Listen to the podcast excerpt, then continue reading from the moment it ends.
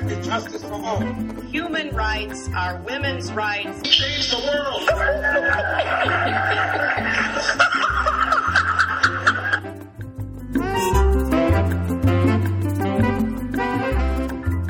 Welcome to Global Dispatches. This is your host, Mark Leon Goldberg. My guest today is Samantha Nutt. She is the founder and executive director of War Child North America, and we have a discussion at the top of the interview about what her organization does. She's had a fascinating career. Her roots are in humanitarian work, and we have a deep conversation about some intense experiences she's had in war zones around the world. Here it is my conversation with Dr. Samantha Nutt. It's a good one. Looking for a trustworthy podcast to bring you unfiltered viewpoints and experiences on global health? Tune into Global Health Matters, the podcast that connects silos and amplifies diverse voices to give you a holistic picture. Each month, Dr. Garry Aslanyan from the World Health Organization hosts discussions with guests spanning former ministers of health, award winning journalists and authors, and frontline public health workers. Join listeners from across 180 countries for an exciting season 4 launching in June. Global Health Matters is available on Apple Podcasts, Spotify, and YouTube. The International Federation of War Childs, we work in 22 different war torn countries. The offices uh, for Canada and the U.S., we are in seven different war torn regions with a heavy focus on uh, war affected parts of Africa, for example, but we're also uh, in Afghanistan. Um, and over the years, we've worked in Iraq, we're at the Syrian border, uh, we were in Sri Lanka as well. So our mandate, uh, more generally, is to we're, we're the bridge between emergency humanitarian assistance and development organizations. Our focus is really on child protection. Uh, and with that, we work in the areas of education for children, which is extremely important when you're talking about war, especially as the longer a war drags on, kids fall farther and farther behind. But it's also a very safe and protected environment for kids.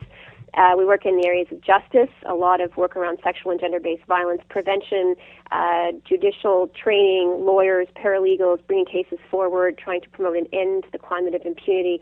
And then the third part of what we do, we call opportunity, which is which is fundamentally about economic development, about making sure that that families and young people, especially, uh, have the means and the opportunity to be self sufficient and self reliant, which is critically important when you're looking at uh, kids, especially who are recruited uh, into different militia groups and rebel groups. Economic stability, uh, we know, is a really important uh, preventive tool when it comes to keeping kids out of those groups and reducing some of the economic drivers. Yeah, I remember I, I was reading this the one of the Paul Collier's books, and he, he made this mention of like the best um, anti sort of child soldier recruitment tool is like construction jobs, where young men can go and work. Uh, young men in particular can can go and work construction jobs instead of being uh, tempted by armed groups. Well, that is exactly right, and um, and it's interesting because we've had a program in Darfur uh, funded by USAID for well, the program's been going for the last 10 years, but it's been funded by USAID for the last four, where we're working with uh, young men and young women uh, in the internally displaced camps, many thousands of them. And one of the skills training livelihoods jobs that we've been doing has been construction. And when they finish their training program with us, which is about a year long, they're automatically given union cards so they can go out to work. And the studies that we've done from that initiative alone have found that within six months, those kids, those young people, they're not really children, they're between the ages of 16 and 24, but those young people were able to quadruple their household income. And the same studies that we've conducted on those kids to show what the likelihood was of them returning to armed groups, even when those armed groups were coming into the camps and actively recruiting, was about 0% or very close to 0%. And so we, we know from our own uh, analysis and firsthand experience that, that economics are an extreme are extremely important drivers when it comes to the choices that young people make uh, surrounding war. Um, can you talk a little bit about your work in Syria? I mean, for I think at least two years now, UNICEF has been warning of like a lost generation of Syrian youth, and and you mentioned that you work uh, in the Syrian border region. What sort of programs are you running there? Uh, well, we have been initially War Child's been working on uh, child protection initiatives within the UK office and the Dutch office. Uh, Dutch are in Lebanon, but the UK office is in the camps, uh, running child protection initiatives through the schools. Uh, our work has been focusing, and we're just in the process of ramping it up, on those refugees who have left the camps but are now living within communities. And it's a huge problem, particularly in uh, in Jordan, for example, where you've got uh, a large number of families and young people who are still struggling with access to school and they're not allowed to work, and there's a lot of uh, child labor that's that's taking place as a result because the parents can be arrested if they're working, and so they send the kids out either to to beg or to engage in menial labor. So the work that we are doing uh, is to identify those high risk families, to make sure that the kids are getting back into school. And we are in the process of discussing with a number of local Jordanian organizations how we can work with both Jordanian youth, because high, there is a high level of unemployment uh, among those young people, as well as some of the Syrian refugees to engage them in, in meaningful work, meaningful paid work uh, that will reduce those those risks and make those families more financially self-reliant. Uh, especially as this war drags on, because people are their their initial uh, resources that they had that they'd been saving or that they were able to leave Syria with are now beginning to dry up, and the vulnerabilities are getting much, much, much uh, worse at exactly the same time as international donors are losing interest. And this is a pattern that we see play itself out over and over and over again all around the world. And and this is when the real, the really challenging work begins. Um, and unfortunately, that's that's uh, the the time when we see a lot of people moving away and, and moving out and organizations leaving, unfortunately. Um, I mean, do you expect? Uh, re- I guess do the refugees that you work with, uh, that your organization works with, they uh, in Syria, do they have an expectation that they're going to return back to Syria? Um, I mean, this conflict has dragged on now for three year, three and a half years, four years and counting um, with no end in sight. I guess at what point do these like uh, temporary solutions that your organization is trying to implement become, you know, permanent? You know, it's that's a an interesting question. You can interview Palestinian refugees who will show you the key to their home uh, that they left 30 or 40 years ago. So I think that that, um, especially when you're talking about Syrian refugees, and I was just there a few months ago uh, interviewing families at the border, there still is that expectation that they are someday going to return home and that Syria will once again will, will be a peaceful country. Uh, at the same time, the idea that this is going to be a temporary one or, or two year situation um, nobody believes that anymore. And a lot of families understand that they could be there for for 10 years, and they are trying to rebuild their lives. They're trying to uh, get their kids. They're trying to reestablish a routine. Um, which doesn't usually happen in the first little while because people presume that it's temporary and then life will go back to normal. But you are beginning to see people putting down roots, um, you know, establishing patterns that they, they they recognize that this is this is not going to be solved tomorrow or even the next day. Uh, so I want to switch gears a, a, little bit, if that's okay with you. Um, uh, so I, have followed your work for a, a, long time. I've seen you speak at the Social Good Summit in New York, uh, I think a couple times. Um, and uh, so I've followed your work, but I realize I know very little uh, about you other than that you are Canadian. Um, now, are you from Toronto? Were you born in Toronto? I was born in Toronto. Yeah, too many years ago now. uh-huh. but I was uh, I was born in a part of Toronto called Scarborough, which is a, a suburb of Toronto, and I spent um, the first six years of my life in Africa. Uh, we left when I was about six months old, and then I was back to Toronto, and then I was in Brazil for a while when I was a teenager, and I finished uh, the last year of my education in in the UK so before going to university here. What were your parents up to? Why were you traveling so much? Uh, my dad is actually an artist and uh, designs shoes, and so he was just doing shoe design work in in different parts of the world, and uh, my mom was supporting the family business. What uh, I'm this is this begs further inquiry. What, um, how do you, what propels or compels a shoe designer to go to Africa? Where in Africa did, did you go at six months old? Well, we were outside of Durban, and my dad at the time was doing some work for Bata uh, shoes, and uh, and then I think when we were in Brazil, he was doing some work for a group called Sandak, which makes the plastic sandals that you might remember from the early '80s, and um, and so that's that, that's what he was doing. He was just drawing shoes. Uh, and where did you did you go in high, to high school in Brazil and, and in South Africa? No, I was very young when I was in South Africa. So Okay. we, we came back when, and I started grade school in, in Canada. And uh, and then I just took a leave of absence when I went to uh, when we were in, in Brazil for uh, it was about eight months, and then I did my I did a full year of high school in uh, in the UK. Uh, because your your folks uh, moved to the UK for work. No, that one I was on a uh, I was on a scholarship for to study drama and 19th century romantic English literature. so I was I was way up in North Yorkshire at a school called Giggleswick, and it was uh, it was great. It was it was it was a very useful educational year, but also a very useful uh, a personal year too. And I when by the time I entered university here. Um, I was certainly ready to to get down to work, and I think that that was that was important. Now, did you go to med school right away? I did I'm my not entirely undergraduate sure how it degree. works in Canada, yeah. so I did my undergraduate degree in a uh, combined. It was a special arts and science program that, that McMaster offers, which was fantastic. They only accept about 65 students a year, and you actually finish with a combined degree both in arts and science. Because I could never make up my mind, and it's funny because I talk to a lot of young people now, and they're always saying that they can't make up their mind, and I'm I'm telling them that you really don't have to, and I don't think that I ever did, to be honest with you. Even though I'm a doctor now, I'm I'm also an author and uh, and, and a speaker. Um, so for me, the the arts and the humanities are still uh, probably the biggest part of my life, much more so than than the sciences. Um, so I did an undergraduate arts and science degree, and then applied to medical school and started when I was uh, 21, and I was done when I was when I was 24. Well, what made you want to to apply to medical school? Like why? I mean, uh, you know, it seems like your your at least your your, your parents' background is more in the arts and, and in design, and, and your uh, interests were more in arts and, and performance arts, as you said. What what compelled you to uh, medical school?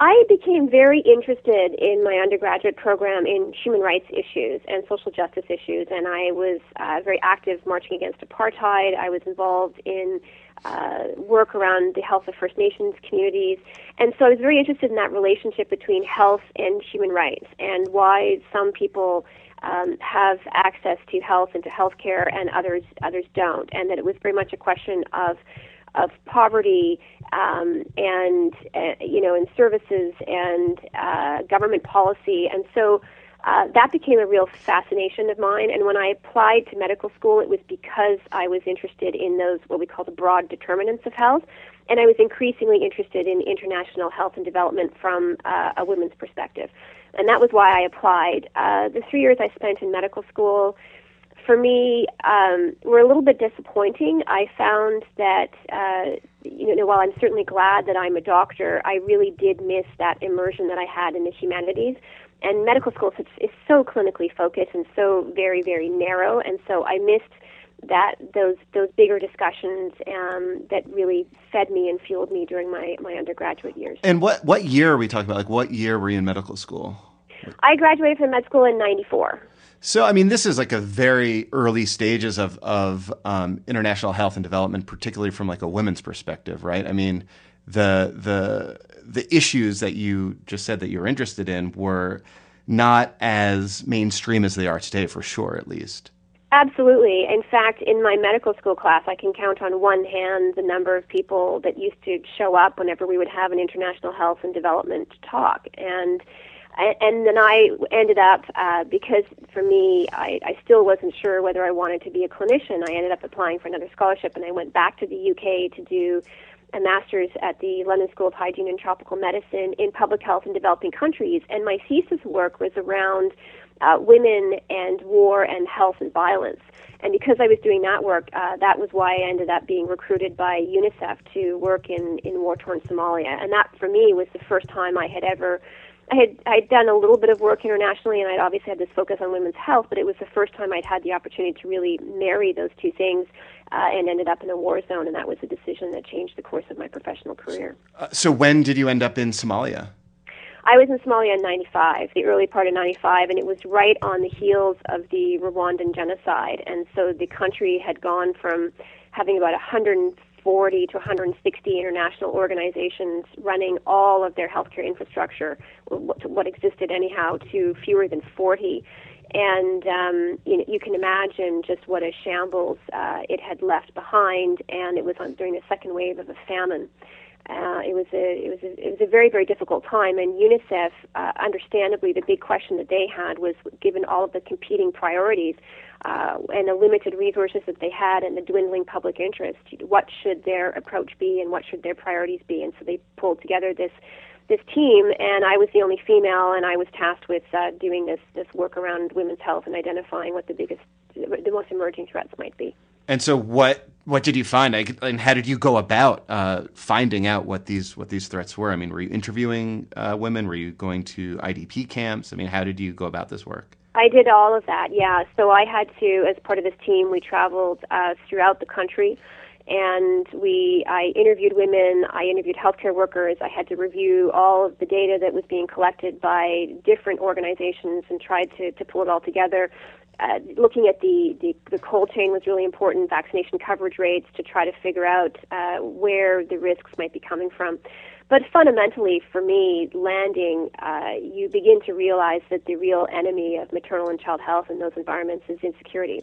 And uh, insecurity creates uh, real challenges when it comes to access. Um, and you know, and unfortunately, those two things couldn't they, can't be divorced from one another. And it was it, was um, you know it was a very very hard, uh, challenging, threatening kind of time in in that country's history. And, um, and and the challenges that UNICEF and other organizations were facing were were monumental and often beyond their control. Well, let's maybe set the scene a little bit for Somalia in, in the mid 1990s. So I, I, suppose 93 was the Black Hawk Down incident? That's correct, uh, yeah. Uh, so you're talking about two years after that. So the U.S. pulls out. Um, I'm, I'm trying to remember, but, but, the first phase of the UN peacekeeping force then had also begun to pull out by then, correct? that, that is correct. And uh, you may recall that uh, there was the Black Hawk Down incident, but that there was also the Canadian peacekeeping incident where they beat to death a Somali teen by the name of Shidane Arone. Um, I don't know that. So, Will you explain that? That's something yeah, that, that's so probably lost on a lot of listeners. Yeah, so uh, as well, you may recall that it started with Operation Restore Hope, uh, Bill Clinton uh, Operation Restore Hope, and they landed on the beaches of Mogadishu, ostensibly to uh, provide humanitarian assistance because there was a, a very devastating famine that was gripping the, the country. Uh, you know, we can debate whether the Operation Restore Hope happened a little bit too late to actually make a huge difference when it came to the famine, but it was to deliver humanitarian assistance. Um, there ended up being a significant amount of mission creep as well, where it turned into uh, an effort to try to get rid of uh, Muhammad Aidid, who was a very uh, brutal warlord who was um, obviously one of the reasons why there had been a famine. He'd blocked all the roads, and so some of the more rural, distant areas from the capital were not getting access to food, and many, many hundreds of thousands of people died. And I was based in a part of the country called Baidoa, which uh, had witnessed the loss of about a quarter of a million people during that period of time and was frequently called the, the city of death. So you, you have that initial uh, humanitarian operation, you have the politicization of humanitarian aid. Um, you have the Black Hawk Down incident. You have Canadian peacekeepers involved in a very violent episode that sullied, uh, significantly sullied the reputation that Canadians had as peacekeepers, compounded by um, the the needs, the em- emerging enormous needs in Rwanda as a result of the genocide, and troops uh, were withdrawn. It was mostly considered to be uh, a failure, and um, and people stopped talking about Somalia. And so when I arrived, uh, there was so little interest in Somalia. There was so much insecurity because the troops had been withdrawn. Um, there were very few international organizations still willing to operate in that environment, and of course, we were in the midst of the second wave of a, of a very devastating famine that, that came as a result of that confluence of circumstances. And how, as a humanitarian worker, were you able to navigate the country uh, amid such insecurity? Did you have any like close calls or near misses? I, I did. It was extremely challenging, although it must be said that trying to operate in Somalia has only gotten harder. It, certainly hasn't gotten easier. And so when I look back now to that period of time, as dangerous and difficult as Somalia was, it certainly it became who, who would have predicted this? I mean, it became much more difficult to the point where international organizations really can't couldn't operate in Somalia. Uh, but at the time, UNICEF we uh, they had armed guards, they had uh, armed security escorts and uh, you traveled. You had to go by plane almost everywhere. So you traveled in these small six-seater World Food Program planes.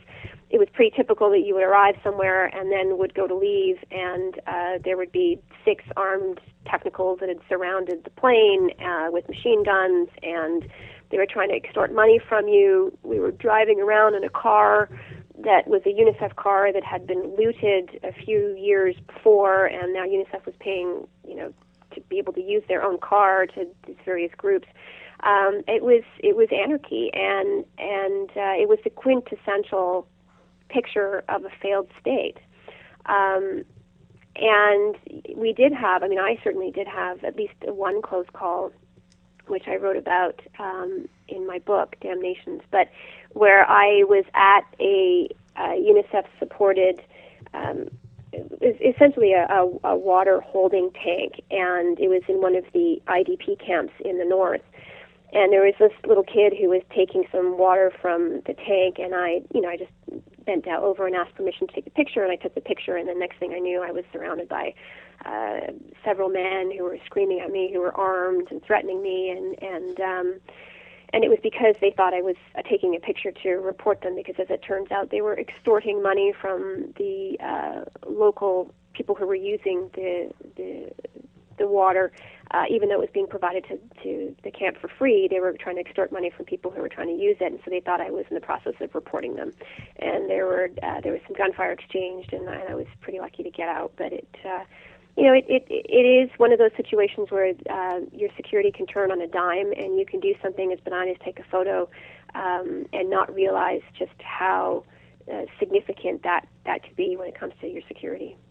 I mean, how do you like process something like that? I mean, working in, in a war zone, knowing that something can turn on, on a dime, as you say.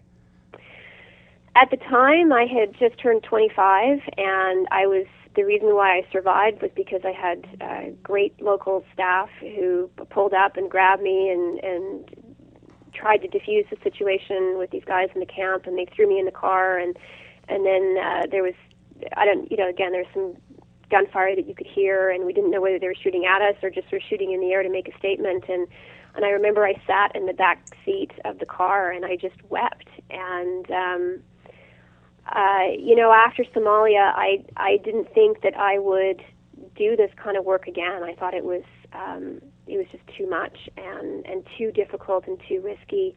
And I certainly don't consider myself to be brave, uh, passionate, yes, but but courageous, no. And um, and then UNICEF called me again, um, and I ended up doing some work with the UN in in Burundi during the genocide and and in Liberia and in Iraq. And you you get to a point where you have to, which I think for me is a huge part of the impetus for War Child, where you you see the mistakes that are being made, you see the opportunities that exist to do something that's different, to do something that's good. Um, you see the strength and the courage and the determination of local communities and local community organizations. Um, and the, every day that you can wake up and channel that hurt or that fear or that anger or that loss that you experience into something positive, it, it it's it's part of your recovery and it's part of how how you cope. And that's not just true for me. I think it's true for for many of us who have uh, witnessed firsthand the, the terrifying and horrific effects of war around the world. Uh, so, how long did you spend in Somalia? Uh, I was there. The whole consultancy was for several months. Um, so, that, but the, when I was actually physically doing the research, it was I think about three or four months. Uh, and when uh, did you uh, get sent to Burundi? Burundi was a year later. Okay, so uh, I, I guess. No, it was in 96. 96, I'm sorry. In 96 uh, yeah. Uh, to Burundi, a few years, two years, I guess, after the Rwanda genocide. Um, what what sort of work were you dispatched to do in Burundi? Same same sort of thing. Yeah, no, there it was a bit different. There I was doing some work with um, the Brown University. They have a Department of Humanitarianism and War, and we were looking at the impact. There had been a coup, and uh, we were looking at the the humanitarian impact of economic sanctions on maternal and child health, and we were preparing a report uh, that was to be used by the UN and in discussions with the UN Security Council. So we were looking very specifically at um, what was happening with the sanctions, how easy or difficult it was for groups uh, that were responding to some of the healthcare needs uh, to get those materials into the country because they were uh, initially very restrictive economic sanctions, similar to what you saw in Iraq uh, after the 1991 uh, Gulf War. Uh, that's so interesting. So, so basically, there was a coup in Burundi. The international community, I guess, through the Security Council, imposed sanctions.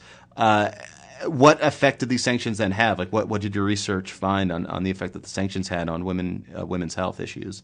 It was very similar to what we saw in, in Iraq. Unfortunately, groups, when we impose sanctions, we often don't move fast enough to allow for medical exemptions. And as a result, even in the cases where you do have medical exemptions, you have all kinds of, of delays and confusion that takes place at the borders. And so uh, supplies rapidly run very, very low, or they become so incredibly expensive um, that, from a health perspective, it can be absolutely devastating. Let alone that we don't often think about the other parts of the health infrastructure that might rely on uh, things that are still on the sanctions list. So, for example, in Iraq, and we also saw this in Burundi, um, you know, you might you, might not be able to get parts for refrigerators, uh, and that can compromise the cold chain, and then your vaccines spoil, and then you are at risk of, of having epidemics of vaccine preventable diseases. And we saw lots of, of diphtheria and pertussis and and other illnesses that suddenly measles, for example, that suddenly began to to rise. Um, and when you have that in the context of of, of a war affected country where people are living in close proximity or when they're displaced and they're living in camps, you know, that can result in the deaths of, of, of thousands and thousands of, of young people, young children especially, that could have been prevented. Do you think that the international community has generally learned from this? I mean, these days you really don't see those kinds of whole scale economic sanctions anymore, with very few exceptions. Uh, generally, the Security Council, when they impose sanctions, impose it on individuals. Uh, they they you know uh, freeze their assets and they ban them from traveling, but there's no longer this uh, whole scale countrywide uh, economic sort of stranglehold on, on countries that used to be the case in the 90s and, and before then. That's absolutely correct. And I would like to hope that some of the work that we did do in the 90s, myself and, and my husband, who's also a public health physician, who did, uh, who's part of the Harvard study team report that uh, initially found that there were half um, there were there half a million excess Iraqi deaths in children as a result of the uh, early sanctions in the 90s. That I, I do like to believe that the, those kinds of efforts that took place in the 90s to demonstrate that complete economic sanctions are absolutely devastating to the very wrong people, which are the civilians who are already struggling, and it tends not to even touch the leadership. That that that that really did change the conversation around how sanctions are used and in what context and who they should be targeting. I think pretty much North Korea is currently the only country that experiences these kinds of like whole scale sanctions. But even then, there's like big exceptions, exemptions. Yeah, that's right. Now, still, the process of sanctions, even when it comes to what's exempt, um, it again, it can add a layer of, of bureaucracy, but also it's sometimes it's tough to follow the bouncing ball. And when it comes to spare parts that hospitals need, or parts for incubators, and all this kind of stuff, um, you know, sometimes there's a lot of confusion, and, and unfortunately that can cause delays. But sanctions that target uh, economic sanctions that are very, the more precise a sanction is, um, the more that it targets the leadership, the more that it targets the wealthy elite, the more uh, effective it is without having this kind of collateral damage. Um, so you know, you went to Somalia in the uh, height of their, or really the, of their civil war, or, or, long period of anarchy of like twenty years of of being a, a country without a government. Uh, then you went to Burundi shortly after uh, the Rwanda genocide, uh, and amidst terrible instability there.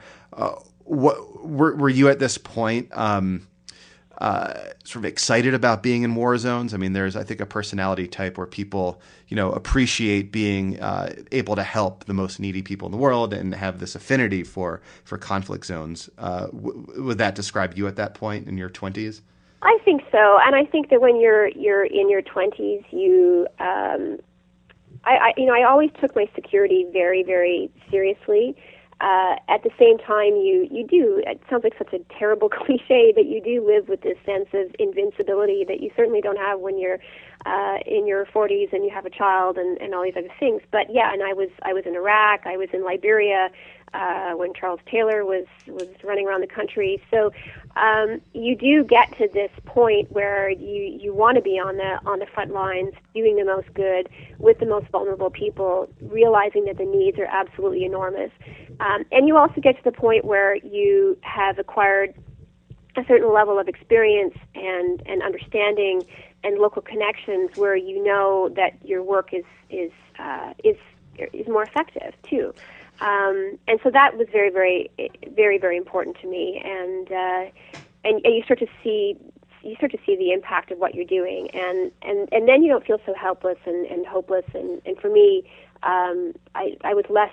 I became less afraid. But that's also the time when you have to really be careful because it's when a lot of this stuff to do with your personal security um, feels very common to you um, and and doesn't feel as reckless, that tends to be the time when you really get into trouble. Uh, so, did you ever get into trouble in Liberia? Uh, I didn't get into trouble in Liberia, um, but I did get into trouble in, uh, well, certainly got into trouble in, in eastern Congo a few years later uh, in 2004. What happened? We were in the process of uh, we were filming a documentary and uh, and also doing some work on on war child's programs. It was an advocacy uh, piece that we were putting together on the connection between uh, resource extraction and coltan and mining and uh, sexual violence and the conflict in eastern Congo. Um, and we ended up, we were there when uh, there was a skirmish at the border, and the Congolese military arrested some Rwandan generals who were trying to cross back over, and, and all hell broke loose, and we were trapped in this locally run hotel. Um, really, that was uh, right on the front line uh, while mortars were being exchanged, and there was a tremendous amount of gunfire. And then the UN ended up uh, organizing an evacuation because we were about 50 civilians who were all trapped and we must have spent we spent about a day and a half in uh, in lockdown, and um, the explosions were were really very very close. And when we ran to the armored personnel carriers, there was kind of gunfire erupting everywhere, and and uh, and I honestly did believe that that we weren't going to make it out alive that time. How did you get word uh, that the UN was was coming? Were you guys in in like contact with them, or, or how did that how did that we happen? were well. We were quite we were uh, quite fortunate in a few ways. There were representatives of the U.S. Embassy in Kinshasa who were staying at the same uh, locally run hotel. And um, just like and, independently of you, they were just like doing their own thing there. Yeah, they were independent of us. That's right. And then we also there was a Canadian peacekeeper by the name of Chuck Pelletier uh, who was there doing some training who was also staying at the hotel. In fact, he was in the room, the very next room to ours. And so he was in radio communication. Um, but what prompted the, the organization of the evacuation was that there was an attack on a civilian, on an NGO compound uh, quite close to ours, and um, it was quite violent. And so the, the the the mindset shifted from saying "stay where you are, you're safer where you are" to "okay, you know they're they're they're beginning to attack um, civilians in in these areas, and so we have to move the civilians out. And because there were so many of us that were uh, trapped together, um, they ended up uh, coming and, and moving us out. And then we spent about a day and a half camped out on the on the lawn of uh, of the UN compound in uh, in Bern, in Bukavu. Wow, um, that's that's uh, sounds like an absolutely harrowing story. Um, you know, it, it, it was, but I also like to keep it into pers- in perspective. In that um, we were we were very very lucky, and 200 about between 200 and 300 people died in the span of that those 48 hours. And um, you know, so I certainly recognize that as horrifying as that experience was for for me and for the people that we were with, uh, it's something that people in Eastern Congo, many millions of them, continue to experience every single day And, and I at least have the luxury of having a Canadian passport and recognizing when I need to take a break from all of this, and, uh, and I don't take that for granted. Uh, so I want to make sure that we talk about the origin of War Child. Um, so you had been working uh, mostly, it sounds like, in, in Africa, in, in Iraq, uh, for I guess most of the 90s, mm-hmm. Uh, doing the, the kind of um, reporting and analysis and human rights work uh, that you were talking about. How did the idea, or where did the idea of creating uh, a separate NGO come from? Well, having spent um, so much time working with different groups and documenting essentially what were the gaps in terms of uh, protecting children and helping uh, women as well, um, we began to to really wonder how it is that you could build an international organization that had a slightly different approach uh, to dealing with war, and that also looked at some of these long term deficits because you had many great organizations from uh, the, the Red Cross to the UN and others who would who would focus on those short-term humanitarian needs, so food, water, shelter, blankets, health care, for example, vaccination programs. But children were falling farther and farther behind in terms of education. We knew that young people who were being recruited and abducted into militia groups would go back to communities, and they had missed out on four or five years of school, and then that became a risk for those communities as well because with few programs available to them, they would then go back to militia groups or form criminal gangs or participate in other unlawful activities, begging on the streets, prostitution. Um, we also began to see that there was this pattern that continued to play itself out where you had this big, uh, you had international attention, you had the cameras there, you had this big rush of international organizations jockeying for position that were relying on a network um, of expatriate experts uh, who often didn't understand the local circumstances very, very well. And when they pulled out, that infrastructure and that learning went with them um, to the next crisis. And you saw the not only the missed opportunities, but the amount of cynicism and even uh, resentment uh, that existed within local communities who were capable of doing that work with the right kinds of investments and the right kind of resources and training. And so we started to ask, well, how can you build a humanitarian organization that bridges this emergency humanitarian work with development work, that really identifies those local partners, that invests in them, that raises their skill levels so that they can actually uh, lead the work and, and identify what the priorities are um, and work with those communities because they, they have that legitimacy and they have that local knowledge. And how do you bridge that with what we're seeing is the real gaps that kids are facing around education, around justice, around economic development, even in these difficult circumstances where people tend not to have a long term vision. Uh, but recognizing that without that long term vision, that cycle of violence just continues to play itself out. And so we started wrestling with well, what kind of programs can you build that will actually. Well, so can I interrupt you? Like, who, who's we? Uh, oh, uh, that's a very good question.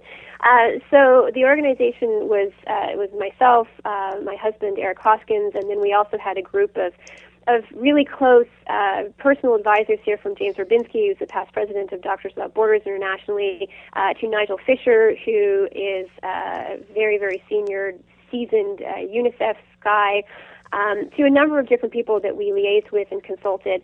And at the same time, in Europe, there had been um, a, a, music-based fundraising initiative called War Child that was raising money for uh, children in uh, the in the former Yugoslavia. And so we thought, okay, well, how can you build an organization that does really good gra- on the ground work with an organization that also changes the way people perceive and think about humanitarian assistance and aid and moving away from these short term quick fix solutions and looking at our own uh, involvement in war and what that all means. And so we tried to put the, the two together, and I wouldn't say that we had a major plan, um, but we knew what we wanted to do and how we wanted to do it, and then we just started, and that was in 1999. And so were you like sitting around a kitchen table in Toronto sort of thing with your husband and, and a few other people trying to figure this out? We did that. We also carried this this conversation went on for at least four years when I think back on it, because every time we went overseas and we're back home, we kept thinking there has to be something that we can do differently. There has to be something we can do differently and um, and so it was yeah it was a lot of it was a lot of wine it was a lot of conversation it was a lot of consultation with experts um, a lot of discussion with other organizations. What do you think in this area? What do you think we can do better? And uh, and then based on those conversations, we started pulling it together. So, how did the collaboration with the music industry start? I mean, I, you know, I know you through your work because I'm sort of a, a, nerd about these issues, but I would imagine that most people uh, probably know of War Child through the CDs that I, I suppose like act as fundraisers for you. Yeah, we have done a lot of music based. Uh, it's it is a big part of our fundraising. Um, so we have done music CDs. We do some benefit shows. We do a- advocacy that can involve different music artists. But I would, you know, I think for us, it's really um, it's a way to get people involved in the conversation, and and I hope that uh, you know we have more people who are just like you and just like me who are nerds about this issue who say, yeah, you know, I I am critical about aid, but I also believe that it can do good in the world, and so how can I channel my knowledge and my passion into uh, you know into work that actually shares those values that I have and um, and so I like to believe that even if people do maybe hear about us in in a non-traditional way because they went to a concert and uh, and, and Alicia Keys may have mentioned it, um, that they then use that as a springboard for deeper engagement. Um, so can I ask? So so you uh, you know had background you know in medicine and a background working for UNICEF, but you had never uh, started an NGO before. Um, so uh, I guess did you have any like big major hiccups along the way? Any sort of lessons you drew from from uh, you know like starting this this line of work? Oh my goodness, you know, running, starting and running an NGO is nothing but a series of hiccups. It's, uh, I don't know, it, it, it often feels, and, and I don't think, I think any organization has this, even ones that have been around for 50 years. Um, it really feels two steps forward, one step back all the time. And uh, was there like a moment that you thought, okay, we've made it. This is now a thing. There's some permanence to this organization. Um, like, did, you have that like that that um, that that realization or that moment where you realize that you know this thing is more than just you know Samantha Nutt. This is an actual entity that can like exist with or without you. Well, I like to believe that the way that we started it and the philosophy that we had, that we made it clear that we always wanted to, it to be about more than Samantha Nutt, and that you know my role is to try to draw attention to the issues, to try to fundraise for the organization so that it can do its good work. But it certainly isn't uh, uh, about me, and nor should it be about me. It really is about um, people who are living with war every day and who are an extraordinary part of our programs and who are doing great and courageous things. Um, and my my role is to try to channel attention and awareness and resources to towards them. Um, in terms of whether we ever feel you ever feel that you have arrived, I, you know, I I, don't ever feel that. I mean, I if, even if you just look at the last couple of years with um, with Iraq and the mounting instability in Syria and now ISIS and the the problems that have plagued Afghanistan. Um, unfortunately, you always are you I live my life and we as an organization are always acutely aware of the things that we're not able to do. And I think that and and there is frustration there. And and when you spend every day knowing that you could do more if you had the resources or you should be doing more because the needs are so great um, you, you never really rest on your laurels. And I don't see that as a bad thing um, we are an organization in constant evolution, and I think that the best aid models subscribe to that kind of that kind of theory. Um, it, it is iterative. It is the question of saying how are we doing, and are we doing enough, and are we doing it well enough, and then revising and changing uh, based based on on what you're learning. Always nice to end on some words of wisdom. Thank you so much to Samantha Nutt for speaking with me. Thank you all for listening. Uh, and if you're new to the podcast, and I suspect many of you are, I've gotten a whole great number of new subscribers over the last uh, couple weeks. So I just wanted to let you know there is a treasure trove of past interviews like the one you just listened to on globaldispatchespodcast.com. So subscribe on iTunes, check out the website, and we'll see you next time. Thanks. Bye.